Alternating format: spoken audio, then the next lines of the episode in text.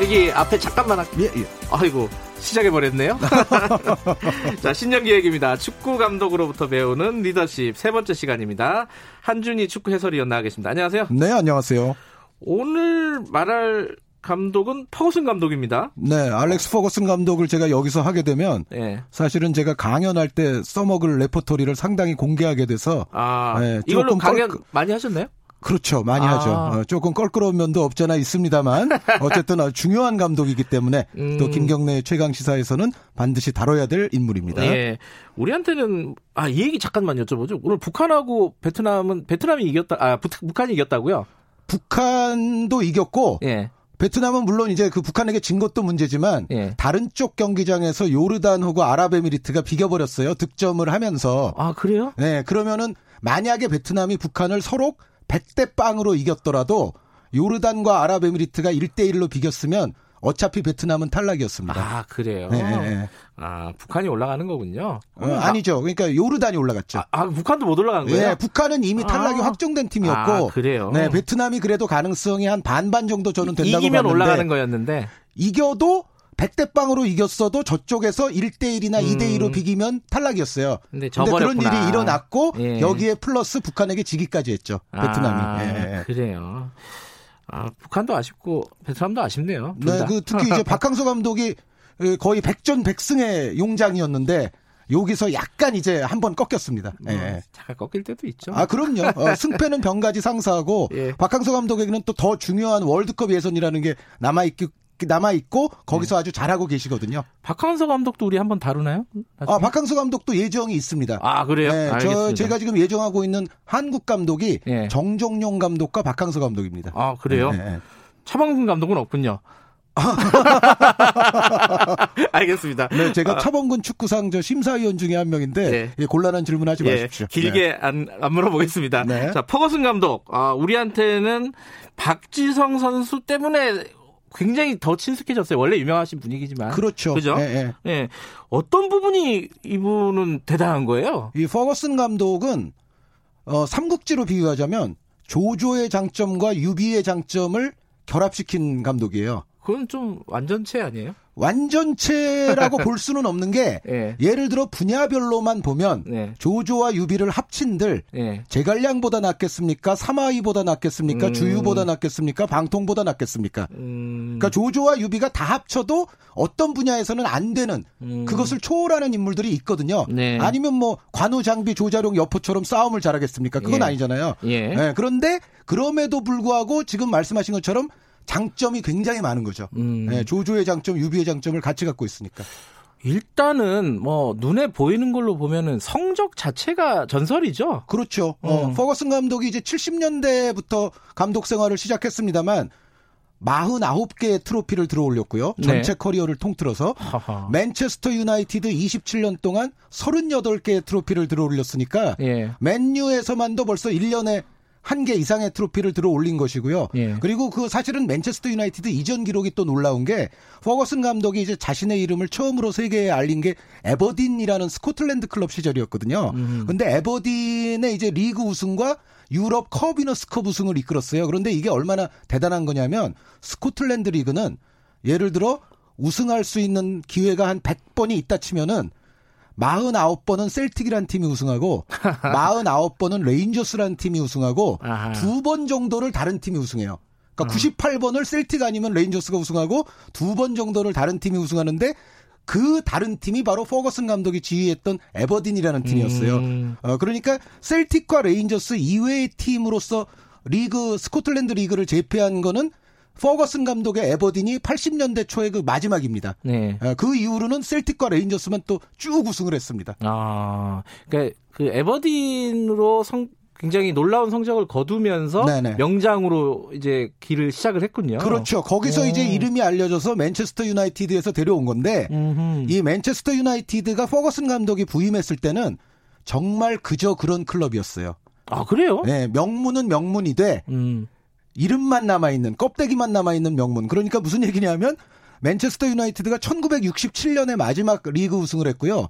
1968년에 마지막 유럽 챔피언이 된 이후에 그에 준하는 큰 트로피를 퍼거슨 감독 부임 때까지 들어올린 게 없었어요. 67년 네, 오래됐네요. 그러니까 60년대에 그렇게 해놓고 네. 80년대 중반까지도 아무런 성과가 없었으니까. 그리고 20년을. 그렇죠. 예. 그리고 퍼거슨 감독도 맨유에 도착해서 바로 또 트로피를 들어올린 게 아니거든요. 이제 90년대 돼야 이제 트로피가 생기기 시작하는데 예, 그걸 고려하면은 맨유는 정말 그저 그런 팀이었다. 근데 그 팀을 오늘날 세계적인 부유한 팀으로 만들었고 또 트래블의 전설을 썼고 유럽 챔피언에도 두 번을 올랐고 리그 우승을 13차례를 차지했으니까 퍼거슨 감독의 정말 여러 가지 장점 중에 하나가 그저 그런 팀을 세계 최고의 팀으로 만든다는 거.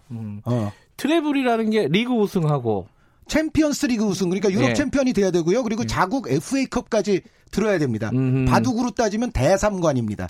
네, 작은 트로피 3개가 아니라 가장 큰 트로피만 3개를 들어야 되죠. 갑자기 또 바둑을 한번 연결해 주시고요. 살짝. 네.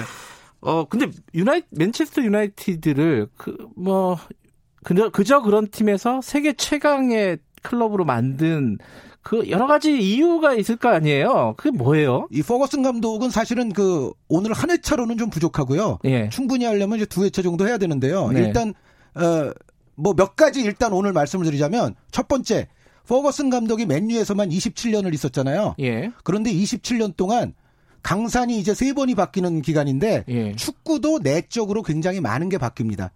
심지어 룰도 바뀐 것들이 꽤 있어요.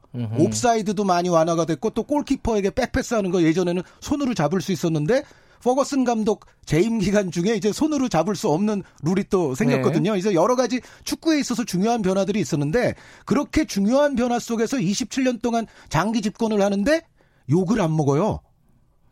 그러니까 이게 오래 네. 하면 분명히 부잡음이 생기는데. 그렇죠. 27년 정도 어떤 분야에서 한 사람이 계속 그렇게 하면은 고인물도 아니고 그거는 썩은 물이 될 확률이 매우 높죠. 그럼요. 네, 그런데 독재잖아요. 독재. 그렇죠. 독재죠. 네, 네. 퍼거슨 감독도 실제로 좀 독재를 한 건데 그럼에도 불구하고 여전히 맨유 팬들은 퍼거슨을 그리워하고 맨유는 퍼거슨이 그만둔 이후로 지금까지 우승 트로피를 다시 들어올리지 못하고 있는 팀이 돼버렸죠. 그러니까 그게 원동력이 네. 뭐냐. 네, 그러니까 그 긴 기간 동안 강산이 여러 번 변하고 축구 룰도 바뀌는데 이 기간을 적응을 하려면 계속 바뀌는 트렌드 속에서 자신을 연마하고 계속 자신의 전술을 또 발전시켜 나가야 된다는 전제가 일단 있고요. 네. 그리고 두 번째는 지난번에 히딩크 감독 말씀드릴 때도 얘기가 나왔지만 선수들이 뭐 대회 하나 우승하면은 벌써 퍼지잖아요. 야, 우리 할 거 다 했어. 뭐 이런 식으로. 그렇죠. 근데 27년 동안 팀을 계속 헝그리하게 만들려면은 얼마나 팀을 또 가혹하고 혹독하게 선수들에게 헝그리 정신을 주입시켜야 되고 여기에 본인 또한 자신도 포만감에 취해서 어떤 도전을 그만두는 게 아니라 계속 자신을 절차탕마해야 되거든요. 그런데 있어서 퍼거슨 감독은 굉장히 뛰어났어요. 그러니까 변화하는 트렌드와 전술에 대한 어떤 적응 능력, 흡수 능력, 그리고 자기 개발 능력. 예. 여기에 이제 계속 자신과 자신의 팀을 헝그리하게 유지시키는 능력. 이런 부분들은 정말 대단한 거죠. 어떻게 하면 헝그리하게 유지시키죠? 이 뭐 예전처럼 막 빠따를 칠 수도 없는 거고. 이 방법이 뭡니까? 이 퍼거슨 감독. 퍼거슨 감독이요? 예. 그런데 빠따는 아니지만 네. 좀 옛날 올드한 스타일로 조금 그렇게 좀 무섭긴 하죠. 좀 네, 카리스마 하면은 또 알렉스 퍼거슨이거든요.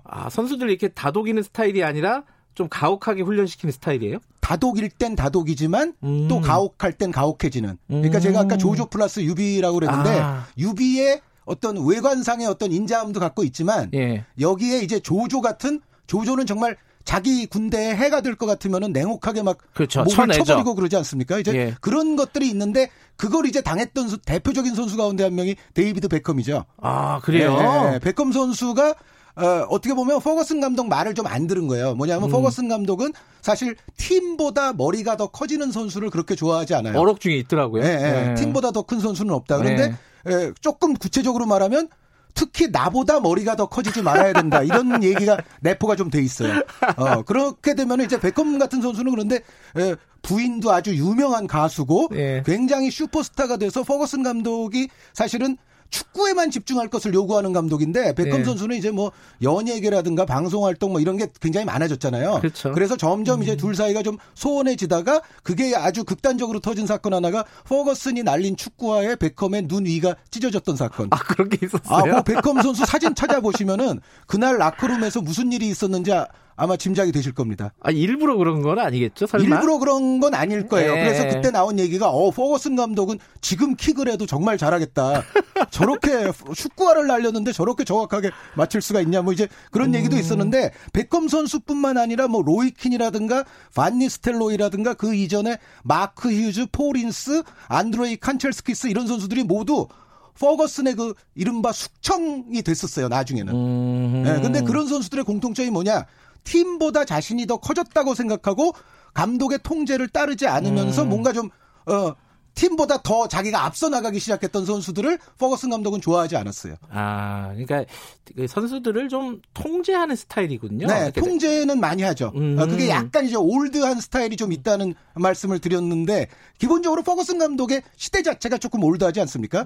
이제 그런 부분은 분명히 있어요. 그런데 퍼거슨 감독의 또 다른 정말 말씀드릴 장점 하나는 2인자 활용을 정말 잘해요. 요거는 이 최강시사의 컨셉과도 좀 어울리는 건데 네. 보통 우리가 스포츠계도 그렇고 뭐 정치계도 그렇고 어떤 분야든 마찬가지인데요. 회사에서도 그렇고 유능한 2인자를 좀 잘 안 키우는 경향도 없지 않아 있죠. 아하. 그게 왜 그러냐면 제가 정말 더 유능한 2인자로서 더 스타가 되면 언젠가는 나의 뒤통수를 칠 수도 있어 라는 불안감들이 있기 때문에. 그런데 퍼거슨 감독은 항상 성공할 때 보면 특히 유럽 챔피언에 오를 때 보면 정말 유능한 수석 코치들이 있었어요. 그러니까 99년에 트래블할 때 스티브 맥클라렌이라는 훗날 잉글랜드 대표팀 감독에 오르는 수석 코치가 있었고 이건 되게 중요한 건데요. 네, 그 이후에 이제 호날두 선수 있을 때 유럽 챔피언 오를 때는 카를로스 케이로스 네. 이란 대표팀 감독을 오래 하면서 우리에게 상처도 좀 많이 안겼던 감독인데 카를로스 케이로스 감독이 수석 코치였어요.